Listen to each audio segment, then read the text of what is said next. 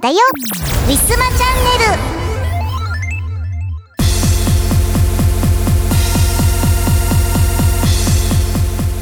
暑いっすね。近所歩いてる時はすっごいだらしない顔をして。歩いてると思います。もう暑さ全開で。もう周り歩いてる人も皆さんねもう顔に出ちゃってますね。暑いなーっていうのがね誰かどこかで溶けてる人はもう23人ぐらいいるんじゃないかなと。それぐらいもうほんとじりじりムシムシしますね。皆さんはいかがお過ごしでしょうか？まだまだね暑い日が続きますのでね、えー、もうちょっと頑張って今年の夏もね皆さん生きて乗り乗り越えましょうね。えー、常にもう冷凍庫の中にはアイスが45本以上はストックされていてお水はね2リットル入りのねお水お水というか最近ちゃんと自分でねあの消費が半端ないので自分でこう作るようにななったんですけれどもその2リットル入りの2リットル入りの容器2本常に冷蔵庫に入れてて1本はウーロン茶もう1本は紅茶にしてね入れてます。紅茶はねたまに玉露茶になったりとかしてまあどのみち冷たい飲み物にしてますのでね。いやーお昼はね一番暑いでしょ？だからねご飯はコンビニ弁当が多いんですけれどもいやー買いに行くのもめんどくさいし夜はねちょっとね暑さが落ち着いたとはいえやっぱり暑いですよこの季節は。ねえあんまり火使いたくないんですけれども火を使わないと作れるおかずっていうのはもう大体ね決まってきちゃうっていうのでねもう頑張ってご飯もねねコンビニだとやっぱりこう同じようなものになっちゃったりとかバランスが悪くなっちゃうのでねお家でもちゃんと作って食べるわけなんですけれどもいやー作って暑いしまたその出来たてのあったかいの食べるのでまた暑いしこう二重に暑い思いをしていますね皆さんどんなご飯作って生きてるの？ねあんまりこう熱くない食べ物もしあったらご紹介ください。えー、日中大福さんはね、とっても暑いので常にハーハーしております。お水もよく飲んでお腹パンパンにして、えー、そしてエアコンが効いてきた頃、こう、一番涼しいエアコンが当たるところでもうグースかグースか、もう夕方ぐらいまで寝てますね。えー、皆さんもそんな感じで、まあ、お腹とかね体調壊さないように、えー、頑張っていきましょうね。というわけで本日も行ってみましょうそういえば今回で111111回111でしたこの番組はイオシスとウィステリアマジックの提供でお送りします。春ですね。ワクワク御朱印集め始めませんか？アームが送る東方ボーカルアレンジ集。書き下ろしの one、two、サンパイを含む全7トラック収録。東方狛犬課長。イオシスショップほか同人ショップにてお求めください。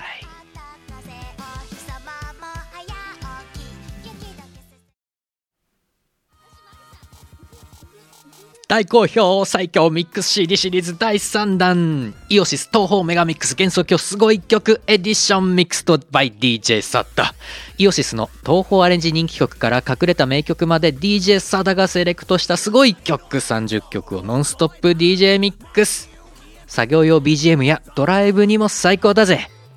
イオシスショップほか各種同人ショップにてお求めください。はー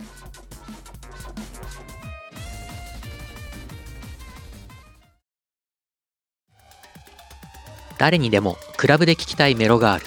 イオシスが手掛ける最新型東方クラブミュージックアレンジシリーズ。東方ブートレグス3唯一無二の現場主義スタイルをテーマに送る東宝クラブアレンジコンピレーション第3弾。今回は即売会でもなかなか見られない渋めの先端パーティーサウンドをコンパイル。えちょっとこれ東宝なんだけど？最善爆踊り中そんなことに気づいてしまうかも。イオシスショップほか各同人ショップにてお求めください。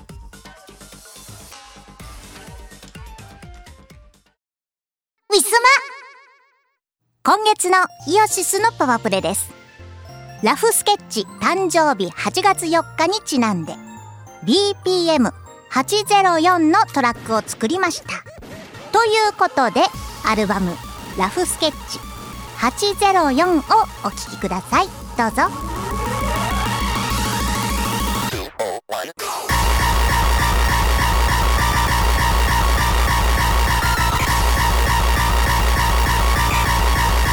Eight, oh, four.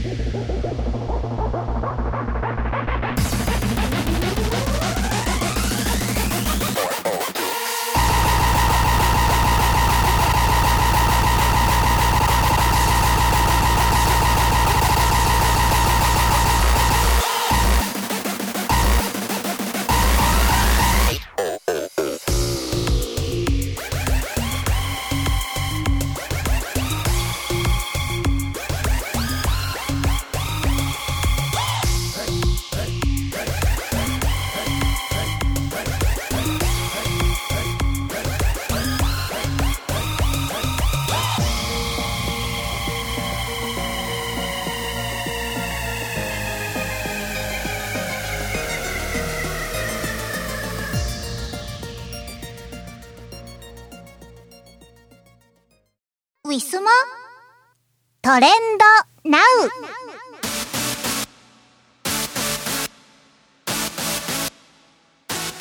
はい、えー、本日現在は、えー、土曜日の夜のお時間帯になっております。えー、早速ですが、どんなトレンドが上がっているのか、まずは企業のプロモーションからです。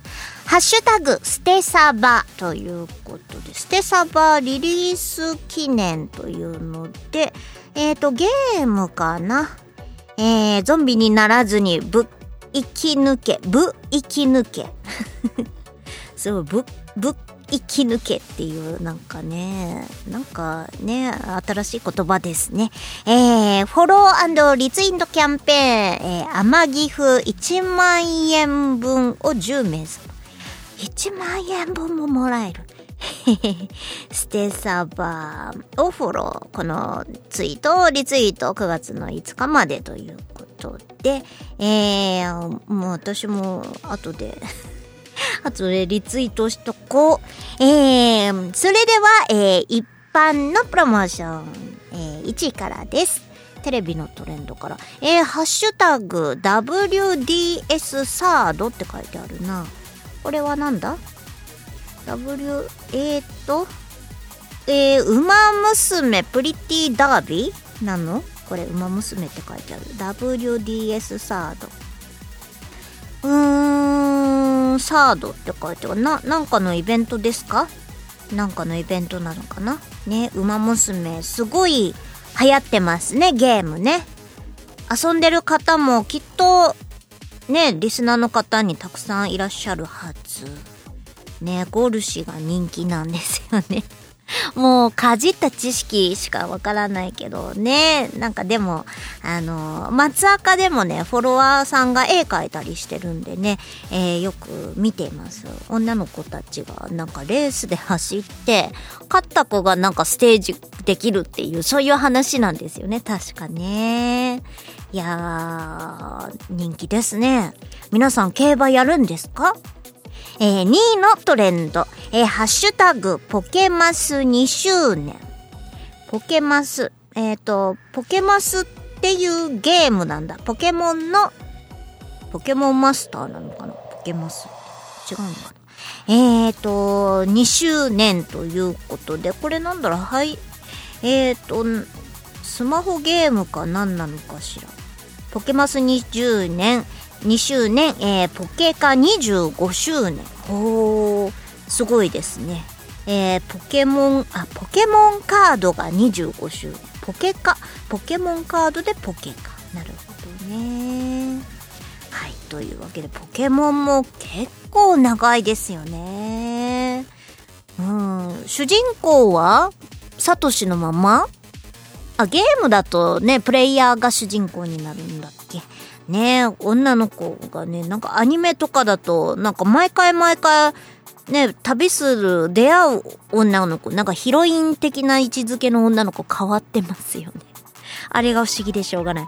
サトシくんはなんだろう彼女を毎回変えてるのかっていうぐらいのこうねリア充ぶりでございます。えー、3位のトレンド、えー、先ほどご紹介しました「ハッシュタグポケカ25周年」というのがトレンドに上がっております、えー、4位のトレンドハッシュタグ、バーチャルストップリ。あ、これもストップリですね。ストップリって聞いたことある、バーチャル。えー、4時間後にはバーチャルライブが始まってるんだよっていうので、なんかストップリの方のつぶやきですかね、これはね。えー、2時間前だからもう、とっくに始まってんのかな。はあ、これからか、2時間ね。計算で、計算で一瞬こう戸惑うっていうね。なるほど、なるほど。バーチャルライブ。ということで、えー、トレンドに上がっています。えー、5位のトレンド、ハッシュタグヒゲダン祭り。ヒゲダン、ヒゲダン、えー、ヒゲダンディズムでいいんだな。うん。えー、オンラインフリーライブ開催ということで、おー、で、オンラインでライブ見れるんだ。あ、すごい。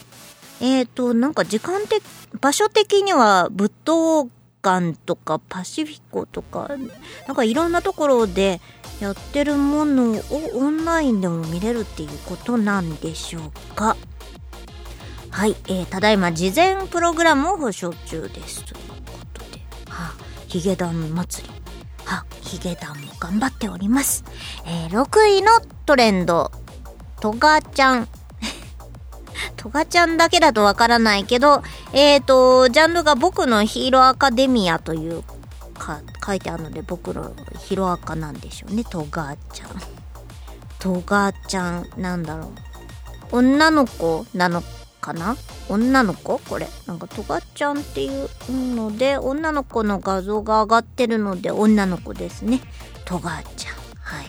トガちゃんがトレンドに上がってます。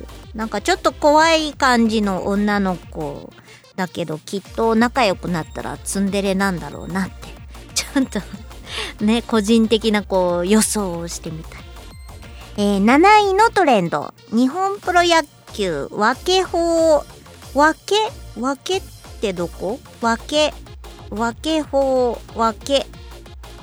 分けはどこですか？スワローズん？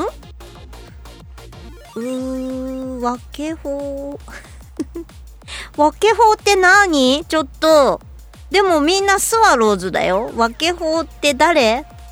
人の名前なのか？それとも。わけ法、わけ法、わけ法。誰か教えてくれ。誰か教えてくれ。なんか、つぶやきからじゃ、みんなのつぶやきからじゃわかんない。あ、あ、もしかして、あの、引き分けかも。引き分けの分け法かも。もう何でももう、法をつければ何でもいいみたいな。こらわかんないじゃないか。引き分けかも。なんか勝たせてあげたかったとかなんか書いてあるから引き分けなのかも。ね。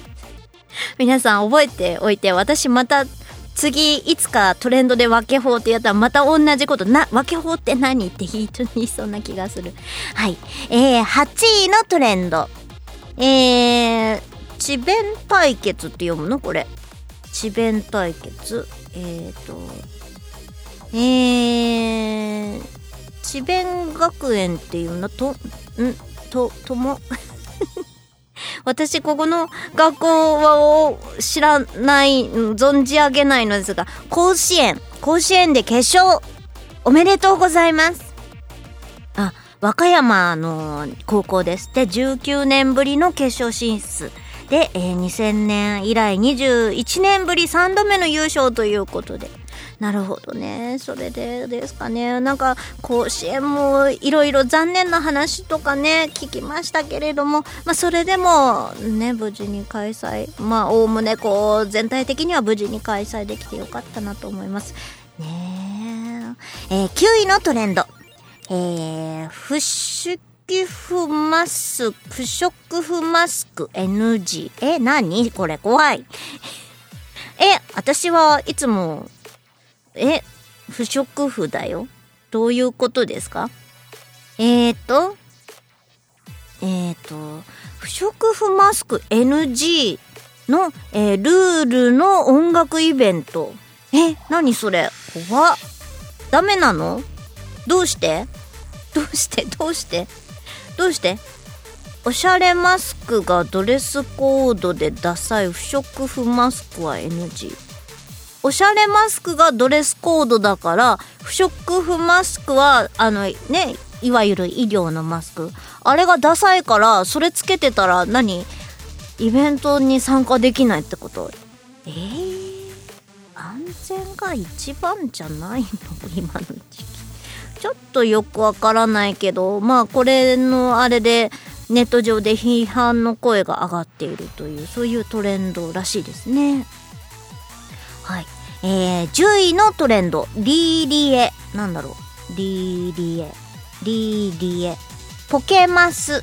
ポケマスですって、えーポケマス。2周年記念の、えーポケマスアート公開、えー特別な衣装で、えー登場したリーリエ。N 第5イラストレーターのおつまみさんに書いていただきましたということで公式から、えー上がっています。リーリエっていう女の子ですね。ほうほうほうほう。可愛い金髪の女の子が、えートレンドに上がっております。まあ今はそうですね。野球とあと配信系のゲームなりねなんかライブなり。いやでも最近イベント現地イベントが開催結構ねフジロックとかちょっと話題になりましたけれどもぼちぼち開催されているようでもあり、えー、方やこうね開催を中止するお知らせもあったりとなんかこうねなんかいろんなところにいろんな方向にみんな向いちゃっててちょっとねなんか混沌としておりますね。はい。えー、以上本日のトレンドナウのコーナーでした、えー、皆様の知ってるトレンドはありましたでしょうか？ウィスマ。歴史秘話ウィステリア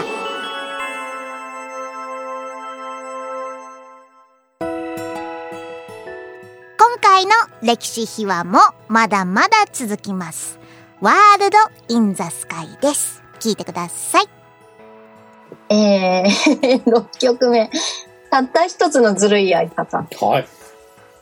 タイトルもなんか面白いですね。たった一つのずるいやり方。ねなんかおしゃれなタイトル。うんさすが。うん。すごいです。やっぱ言葉のチョイスがね、うん。せチョイスっていうかセンスがセンスがね、いいですね。なんかおしゃれな感じがありますね。本当ですね。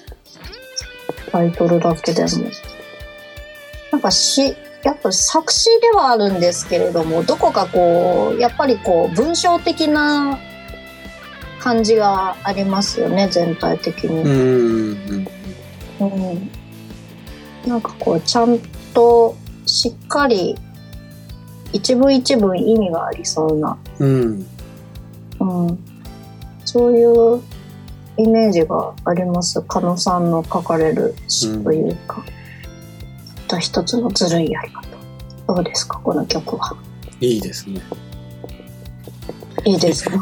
いいですね。難しいけど、ね割とこの曲もなんか難しいうんまだこの時点で私自身があんまり電波以外に馴染めがなかったっていうのがありましたかね。うん。うん、まあ、それもあるかもしれないですけどね。うんただちょっとさっき聞き返してたら結構ね、複雑っていうか、まあまあ、あの、なんていうの、歌詞に、合わせていってるのでっていうのもあるんですけど、うんうん。歌詞曲なんていうかな曲を先に作って後で歌詞を載せるっていうのと、まあ、歌詞が先にあって、曲を後で作るっていうのは、まあ、方法は2種類あるんですけど歌を作る時に、うんうん。この時は全部歌詞を先にいただいて、それに曲をつけてたんででまああえてまあ曲歌詞の方はそのまま生かす感じで、えーやると曲がいつも作ってる曲とはちょっと違う感じの展開になったりしてうんうん。でそれがちょっと面白い感じになるんですよね。まあ、ちょっと、ま、悪い言い方するとちょっと複雑になるっていう。ことは言えるんですけど、まあ単純ではないっていう意味ではちょっと面白い曲かなと思ってます。とかちょっともしかしたら歌いにくかったのかなって気もちょっとしなくはないんですけど。なんかね、記憶の中ではね、この曲の歌詞はすごい文字、文字が多かったような気がするんです。うーん。割と。なんか文、文章的、まあ曲にはなってるんだけど、この歌の歌詞の量からすると、なんか、歌というか、言葉をそのまま歌に乗せてるというか、そんなイメージがあって、ちょっと苦戦はしてたかなとは思ってたんですが、あんまり考えないでこれも歌っちゃったかな。うーん。まあね、いつもね、あまり考える時間を与えることができなくて申し訳ございませんけど。ええそうだな私も結構最近歌詞を書くときははい。文章的なちょっと長い文章的な作詞をする時があるんですけれども、うんまあ鴨つぐじさんは割とそんな感じでなんか昔の曲とかってすごい1曲3分 4, 4分ぐらいあっても歌詞カードを見ると結構言葉数少なかったりとかするじゃあないですか。あ、はいはいはい。でも最近の曲ってすごい字面がうん。詰まって詰まって詰まってるんですよね。なんで割と現代っぽい感じの曲に一曲になってるかなとは思いますね、今聴いても。タイトルが好きだな。うん。いいですね。はい、次。えー、3話。これも空つながりで、君のいない空。ほ君のなんかちょっと寂しいイメージが。なんか全部、なんとかかんとかない空なんですよね。空だけじゃなくて、う。星のない。本当だ。もう忘全れない。もう何年も経つと今初めて気がついたわ。マヤさんに言われるまで気がつかな、気がつかなかったんですけど。タイトルだけ見ると結構寂しいうん。タイトルに聞こえなくもないんですが。うんまあ確かに割とどちらかというとちょっと感動系の作品ですよね、これは。うんそんなタイトルの秘密があったとは。ですよ。やりおる。やりよるな。これは加納つぐじの仕業かね。宇治の仕つぐ、つぐじかい？そうですね。やっぱ才能っていうのはうん出ます。ね、こういうところに。うん。いやーでもこれ本当にちゃんと聞いてみると本当にいい、いいストーリーでした。いいストーリーです。うん。なんか心に、心にすごい染みるような作品だから、まあ野崎さんの今まで独自でやられてた企画が10代とか20代のこの多感な世代にうんうんうん。すごい受けるっていうのがなんとなく理解できるよううんうなん作品ですね、このワールド・イン・ザ・スカイも聞いてみると。うんなるほど。なんか逆に言うと、ちょっと、なんかこう、いろいろ現実を知ってる30代とか、ね、もう、もうちょっと上の世代になっちゃうと、逆にこういうのがちょっと甘酸っぱくなって、うん歯がゆくなってきちゃうっていうのが、うんもしかしたら、あるんじゃないかなってまあねあるかもしれませんね。うん。はい、思いますね。ちょっとなんかこう幻想的な雰囲気の作品だったりするんでね。うん。いや、でもこういうちょっと、こう、なんなんだろう、青春とはいかないけど、ありますよね、こういうさらっとした、夢見心地ともちょっと違うんだけど。現代っぽいけど異世界っぽくてさらっと聞けるけどなんとなく心に残るものがあってっていうのはピュアじゃないと書けないと思いますね根底の部分が。うん。確かに。うん、だって野崎さんもつぐじさんもそこそこね10代とか20代前半では絶対なかったです でもなんかそういう方がこういうのを書けるっていうのはよっぽどピュアなもんだと思いますね。うん。うん、やっぱ根底の部分にそういう性格みたいなのがないと書けないんだと思いますよ。どうですか？思いませんか？作品ってやっぱりその人の人格みたいの現れると思いません？かそれはあるかもしれませんね。うん。っていうのをね、二郎がこの前ツイッターでつぶやいて本当に？え、な、な、なんの、はい。なんの、なん、なん、なんのやつで？言えないか、なんかわかんないけど。うん作曲とかの話なんだと思うんですけおど、なんかだ、誰か有名な方なのか何なのかが、うん、なんか、その作品とその人の性格は全く別のところにあるっていうのを二郎は逆に、いや、そうは思わないけどなって言ってたのがあって、お私も二郎に一票あるんですけど、ーなるほどね。いや、だって二郎と磯村さんの曲ってやっぱこう違いますもん、全然。うん。磯村さんだなっていうのはありますもん。なん何の曲、どんな別のジャンルの曲を作っても。そうなんですか。はい。わかるわかるっていうのが ありますな。磯村さんっぽさが出てるあそうで。すか。ぽさがわかるだけで別にぽさが、人間がわかるわけではないってことですかね。なんか、まあもちろんこの技術的に、その、その人が、ね、まあ藤原マリナが歌ってもどれも藤原マリナに結局なるんだっていうのと同じように、そういうのはあるのかもしれないけど、あ、なんからしいなっていうのが滲み出たりとかするなと思ってて。まね。うん。うんでも自分でわかんないところでそういうのは出ると思うは思いますね、でもね。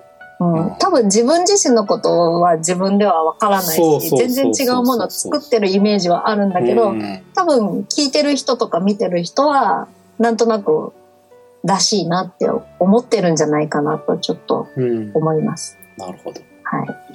なんでこの脚本もきっと彼ららしいんだと思います。すごく。うんウィスマ今日のパワープレパワープレ1曲目は2014年秋にウィステリアマジックより発売いたしました。ワールド・イン・ザ・スカイよりたった一つのずるいやり方。作詞加野つぐじ作曲磯村海でお届けいたします。聞いてください。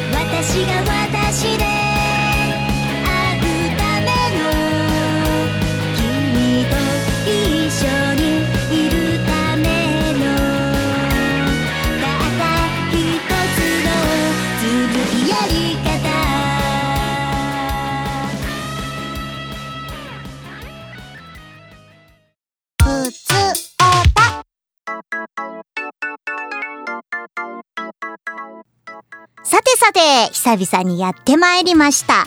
楽しいふつおたのコーナーでございます。早速ですが、えー読ませていただきます。いつもありがとうございます。ラジオネーム、東野あと茨城さん、茨城県30代男性の方です。マリラさん、ウィッスーです。パラリンピックが始まりましたね。コロナの状況は大変ですが、頑張っている人たちの姿を日本で見ることができるのは、やはりいいものだなぁと思います。かっこ2回目。ちなみに僕もスポーツはあまり詳しくない方なので、オリンピックの感想としては、入場曲でゲーム音楽。特にドラクエが流れてよかったとか、えー柔道を見ていると昔から好きだった漫画を思い出して、えーつい読み返してしまったりとか、そんな感じでした。そんなわけで、前にも聞いたかもですが、マリナさんが好きなゲーム曲とかはどんなのですか、えー僕は語り始めると長くなるのですが、ファミコンならドルアーガーの塔。シリーズで言うと、ファイヤーエンブレムのシリーズ曲が特に好きです。かっこドラクエ FF は言わずもがななので省きます。ということです。オリンピック終わってすぐパラリンピック始まりましたね。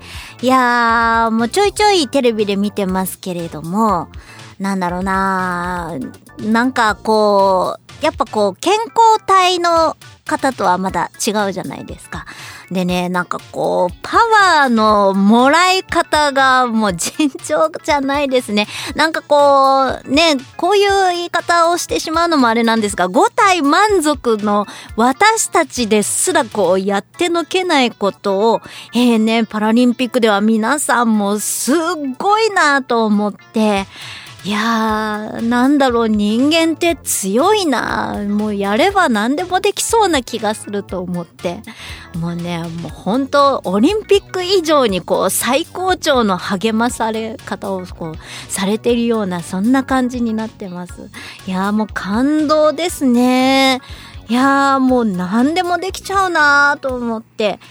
まあもちろんね、もうすごい特訓だったり、もう尋常なこう筋肉をこうつけなきゃいけないっていうこう苦労とかね、あるんだと思いますけれども、いやー、パラリンピックはすごいですね、見てて。いやもうね、本当スポーツがなんか詳しいとか好きとか嫌いとか関係ないです。もうこの熱がね、もうほんとすごいなと思います。いやー、暑い夏がまますます暑くなりますね。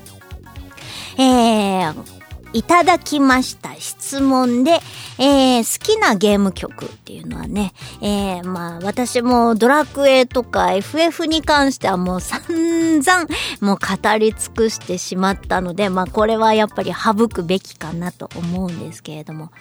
いやー、結構ゲームは遊んできましたけれども、まあ、やっぱ長、長く心に残るものといえば、まあね、ドラクエも FF もですね、もう何回もプレイしてるからっていうのもありますね。いやー、本当にドラクエと FF はね、いいですよ。あとは、やっぱこう、スクエニ関連とかだと、半熟ヒーローすごい遊んだので、えーあそこら辺のね、ゲーム、移動するね、移動結構あの、敵の城に攻めていく、あの、シシミュレーションですか？っていうのかな、えーゲームなんですけれども、その間がね、結構こう、時間が長いので、もうずっとその、移動中のね、えー音楽を聴いているわけなんですけれども、ああと戦闘の時も良かったし、やっぱりね、杉山浩一なんですよ、曲は。うん。杉山浩一は、やっぱり天才だなと。個人的には思っています。杉山浩一さんの曲はいい曲ばっかりだな、やっぱりね。うん、当時、うーんと、やっぱファミコンとか、ね、ドラクエだと一番最初のファミコンだったんですけれども、そのオーケストラ曲をファミコンの曲にこう、う打ち込んだっていうか、まあファミコンが先なので、後からオーケストラが来たような感じなんですけれども、まあね、なんかゲーム曲がオーケストラになるっていうのは、今ではもう普通のことですが、ファミコン時代ってそうそうないですよね。なんでね、まあ、当時小さくて行けなかったけど、まあ、いつか行ってみたいな。私の友達とかは結構、あの、ドラクエのそのオーケストラ聞きに行ったりとかしててね、羨ましいななんて思ってます。はい。コロナが明けて、まだまだ杉山先生がオーケストラやってるんだったら、ちょっと聞きに行きたいななんて思ってます。えー、FF とね、ドラクエ以外だと、私ね、ゲームプレイをしたことがないのに、ずっと、たまにこう、頭の中によ、蘇ってくる曲があって、ね、有名な曲です。これはね、ご存知の方多いかと思います。えーファミコン系ですね。スペランカ。あの曲、ちょっと癖になりませんか？ねゲーム持ってなかったし、周りの友達とかも全然持ってなかったし、世代がちょもうちょっとね、古かったかな。なんでね、知らない、ゲーム自体はわからないんですけれども、動画とかのね、配信で知るようにはなったんですけれどもね、あの曲がね、ちょいちょいこう、頭の中に蘇ってきますね。あとは、小さい頃、ね、いとこ、いとこがね、3つぐらい上だったのかな。で、遊んでて、横で見てたのが、ソロモンの鍵っていうファミコン知ってます？皆さん。あの曲がね、ちょっとエキゾチックな音楽で、私好きなんですよね。なんかゲームも、ブロックを自分で作って、道を作っていくんですよ。で、ブロック消したりとかして、その、なんか、敵が登ってきたりとかするのを、あ、違うな。そのブロックを、ブロックに上がった敵を、こう、ブロックごとこう、自分が作ったブロックは消せるんですよ。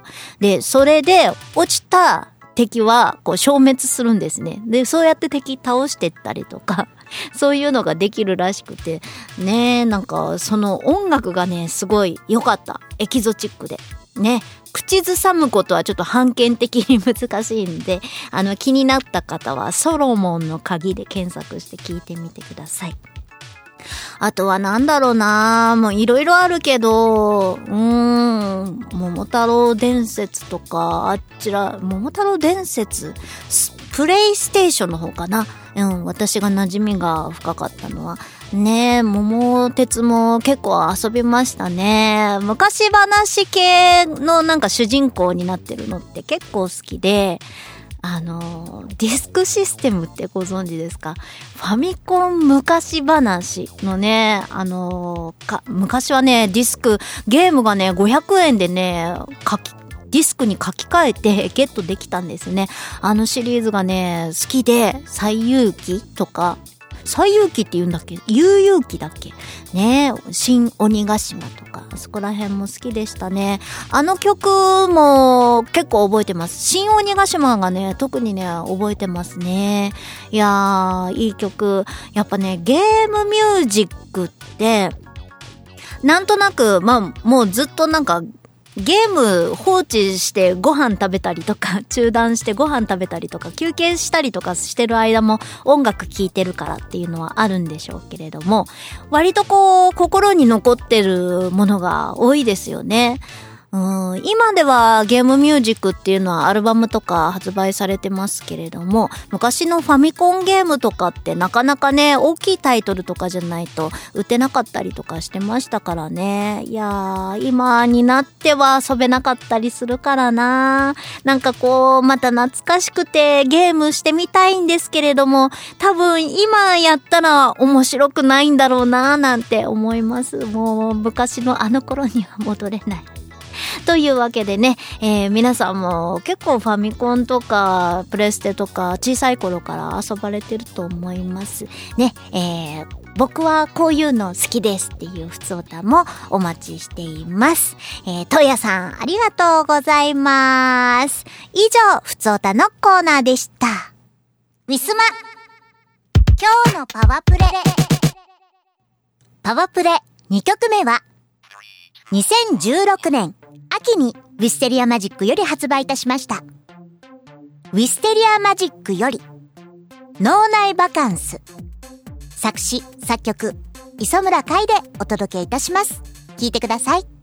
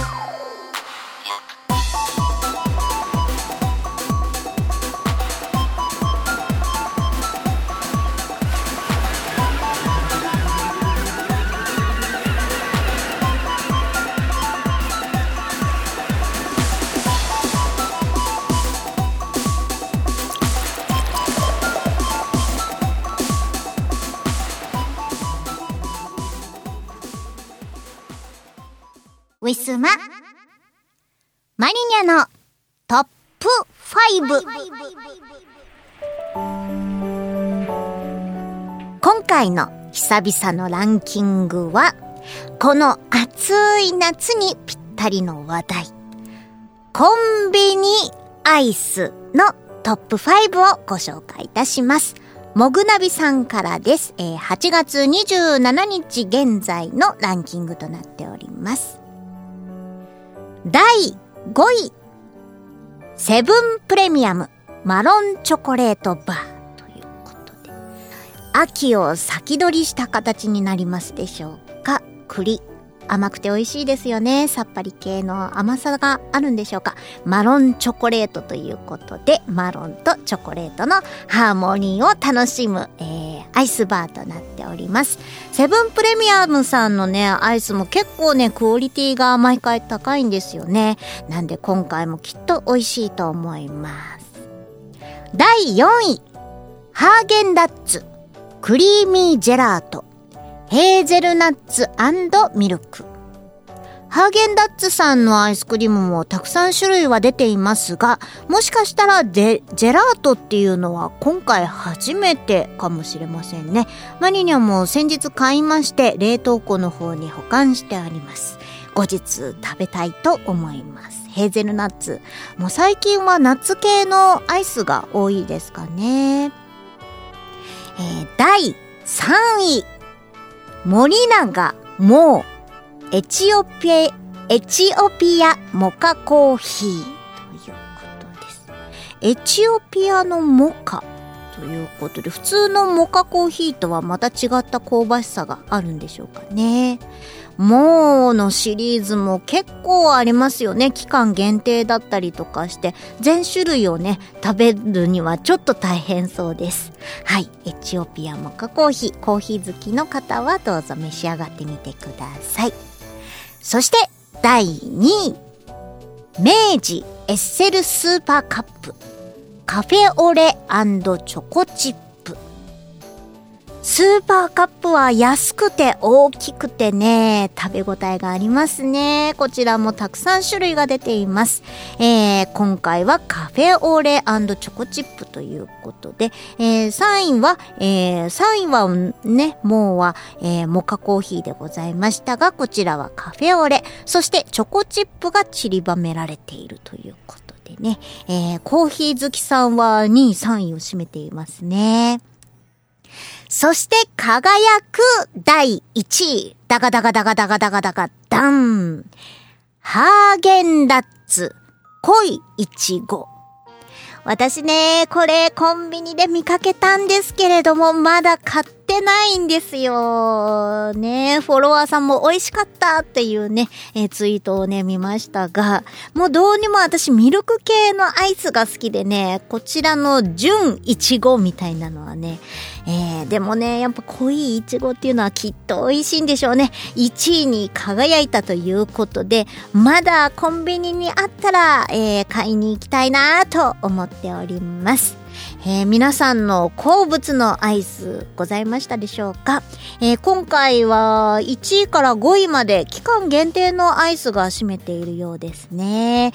はい、これからもきっとまだまだ暑い日が続きますので、えー、ランキングいろいろと、え前後すると思います。皆さんチェックしてみてください。以上、マリニャのトップ5でした。ウィスマ告知のお時間です。ウィステリアマジックの新作及び旧作は通販ブースのウィスマショップにてお買い求めいただけます。えー、気になる曲がございましたらぜひともゲットして聴いてください。そして感想もお待ちしております。それと、えー、毎週行っております、しがないレコーズの YouTube 配信、しがない5分ショー。火曜日、キムさん、木曜日、藤原まりな担当で、お互いに次回のテーマを決め、それについて語る、約5分間の番組となっておりますが、最近だいたい10分前後となっております。気になる方は、Twitter の方、チェックお願いいたします。それと、スマホのアプリを使いましたカラオケ配信、トピア。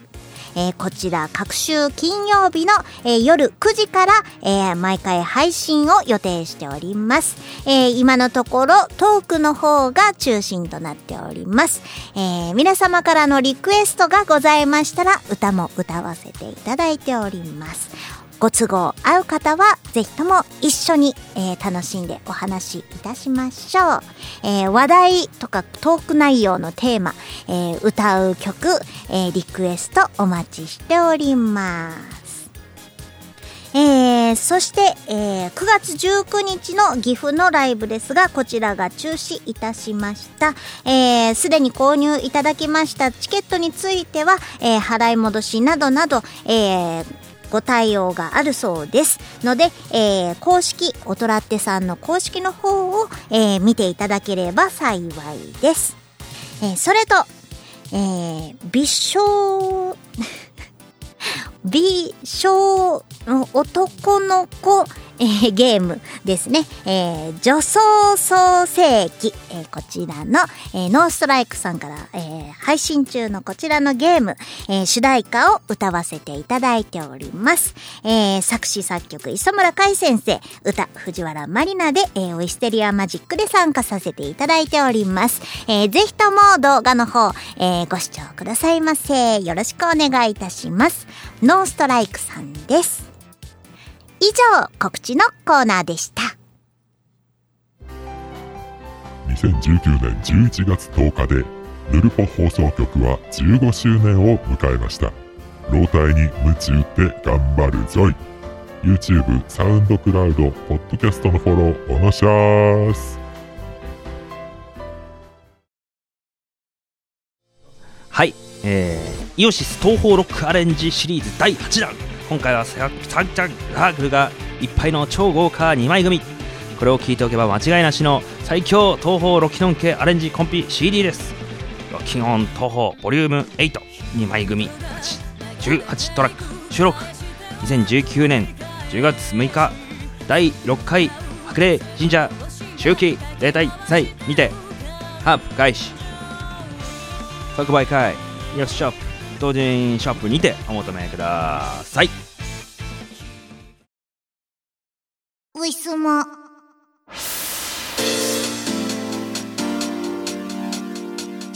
さてお別れのお時間がやってまいりました。今回のウィスマチャンネルいかがだったでしょうか？もう8月も終わります。学生の皆さんは夏休みが終わる頃でございます。宿題とかなんかレポートとかあったりするんでしょうかね、えー急いで、えー 頑張ってください。えー、私は9月のね頭にワクチンを打つ予定でございます。いよいよ第1回目です。もう2回目ね、えー済ませていらっしゃる方も結構多くいらっしゃるかと思いますので、えー皆さんのね、ワクチンのね、こう、経験というか、こう、レポートというか、そういうのをね、見させていただいております。え2回目はね、だいぶ高熱が出るっていう話ですのでね、ちょっとビクビクしています。まあ、とりあえず、えー9月頭の1回目は多分楽勝かと思いますので、えーとりあえずはこう、気楽な感じで挑んでみようかなと思っています。マリニャはモデルナです。モデルナアームになりませんように。えーそういえばね、あのーそのワクチンで肩こりが治ったっていうね、ツイートをね、当初は結構ちらほら見かけたような気がするんですけど、あれはデマですか？最近全然見かけません。私はそれを期待して ワクチン打とうかなっていうのもありますね。なんかこう、唯一こう、後天的反応みたいなのがあるじゃないですか。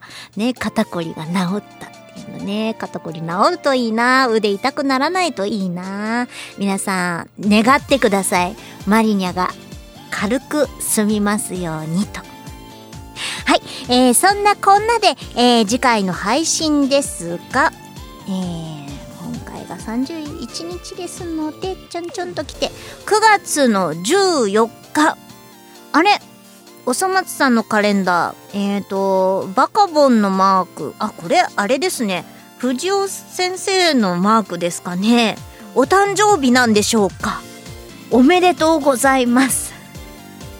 ちゃんとね、なんかこういうところにね、小さい子、ちゃんと最高ね、してくれるんですよね、松のカレンダーっていうのは。あー、なるほどね。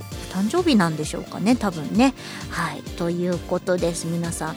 えー、藤尾先生のお誕生日9月の14日、えー次回配信となりますので、どうぞよろしくお願いいたします。